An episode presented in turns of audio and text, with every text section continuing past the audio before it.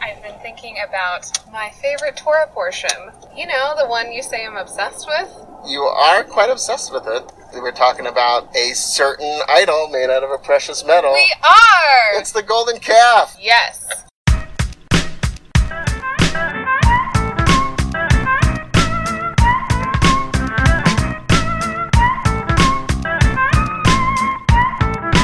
Hi, I'm Emmy. And I'm Seth, and welcome to the Golden Podcast. One story, two friends, infinite understandings.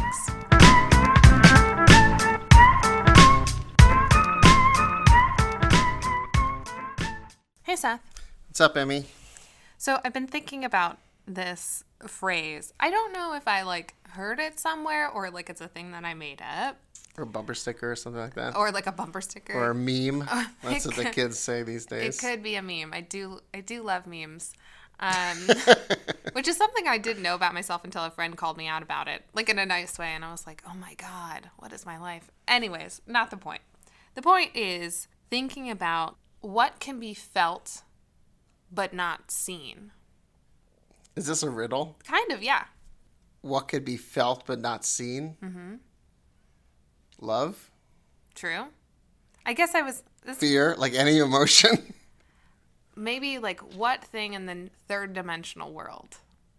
what thing in the third dimensional Like world? Hmm. a thing. A, thing A thing. that can be seen, That that, can, be, felt, but not seen. Yes. Like in this, we can't talk about like the invisible man or something. like that. No. you want to know what I'm thinking? Wait, hold on. Okay. No, we could take the whole podcast me trying to figure this one out. Okay, what are you thinking? The wind. Ah, the wind. And for me that's kind of been like a like a spiritual thing. Mm. Thinking about like feeling the presence of God but not being able to see God. Like actually God, only being able to see what God is bringing into life or the way that God is like you know, working through my life. Because you can see the results of the wind, Mm-hmm. but not the wind itself. That's beautiful. Thanks. And that is very fitting for our golden calf story. Really? Don't you think so? Well, like how the Israelites don't see God? Well, how do you mean? What are you thinking about? Well, I mean that like, so what do they do? Like they can't see God. So rather than just live into that, like you're talking about, they have to create something that they can see, yeah. and that's what's going to give them support, structure, a feeling of security, the be- the ability to see something. So they favor the seen over the unseen when, when really it's the unseen that's making things happen. I think that's a totally like common feeling. Like I've felt that way for sure. Yeah, Like yeah, totally. Y- You said something. I'm wondering if like what if the golden calf was like a stand-in not for their old god, but for this new god? Yeah, no, I totally, I totally think that is. I think that's a. I think it's both and. I think it's like, okay, we're gonna create something that takes the place of this new god, or as a representation of, or something, but we're gonna use the form of something that's familiar to us. Like this is the way that we've learned to worship. Right. This is what we know. And so it might not even be like a re- complete rejection of the unseen, but needing to have some sort of some sort of reality or something physical and tangible that they can hold on to. I'm wondering how you connect this to different like ritual objects, like in Judaism.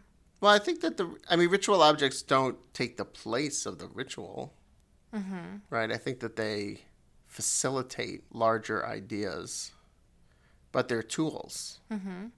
I mean, I think the calf was like a tool. Maybe.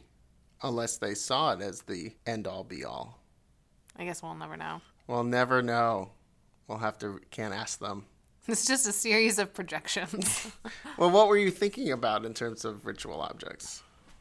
Thinking about okay, so like Hanukkah or whatever, not or whatever. Hanukkah or whatever. Hanukkah. Yeah. And the menorah and like that whole like lighting of it, right? So we can't see this past story. We can't. So the oil burning for those nights. How many nights, Emmy? Eight. Okay, good. Just, you know, just quizzing. Just quizzing me. Um, that was like a demonstration of something invisible, the way that God was working in their life. So, thinking now about how we practice Hanukkah and like lighting the candles in the menorah, like that is also like a physical thing to represent this story, to represent God's presence in their life back in the day Right. and in our lives now. Right. So that's maybe where the fine line comes. Like, when does a representation remain a representation versus The thing itself. becoming the thing itself? And that's maybe where, or at least it's traditionally understood that the people went wrong with the golden calf. But Moses didn't ask them. I wonder if even Aaron asked. He was like, okay, but what's your motivation here? All right, tell us, tell me about this. Is this God or is this just an idea of God? Yeah. A lot of bloodshed could be averted by asking that simple question. Yeah. Like all of it. Yeah, basically all of it. But what could have helped the people live into the idea that they can't see God? Because I think that that's, I think it's common. Like, I mean, as you were saying, it's a common motivation. Like, we as humans, we're not really good with mystery. Mm-hmm.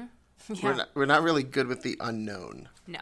Like, It's we like extremely uncomfortable. it's very very uncomfortable and we like to have no it's like we like to have our movies wrap up nicely we we like to know the reason for the whatever People read the last page of the book before they finish it. do you do that No, I don't do that. okay It's blasphemous. ooh blasphemy that's a whole other good topic you can read the last page of the torah before the beginning then it's okay Oh, thanks. Thanks. Granting me permission.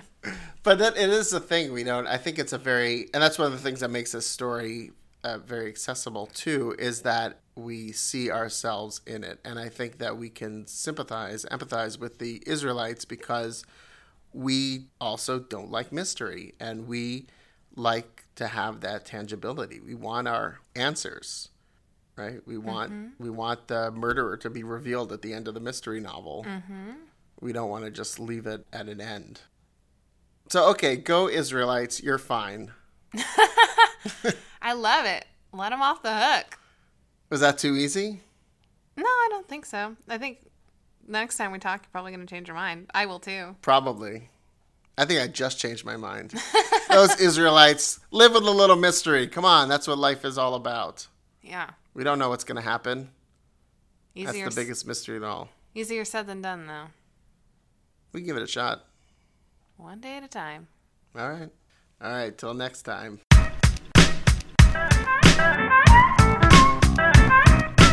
Thank you for listening to the Golden Podcast.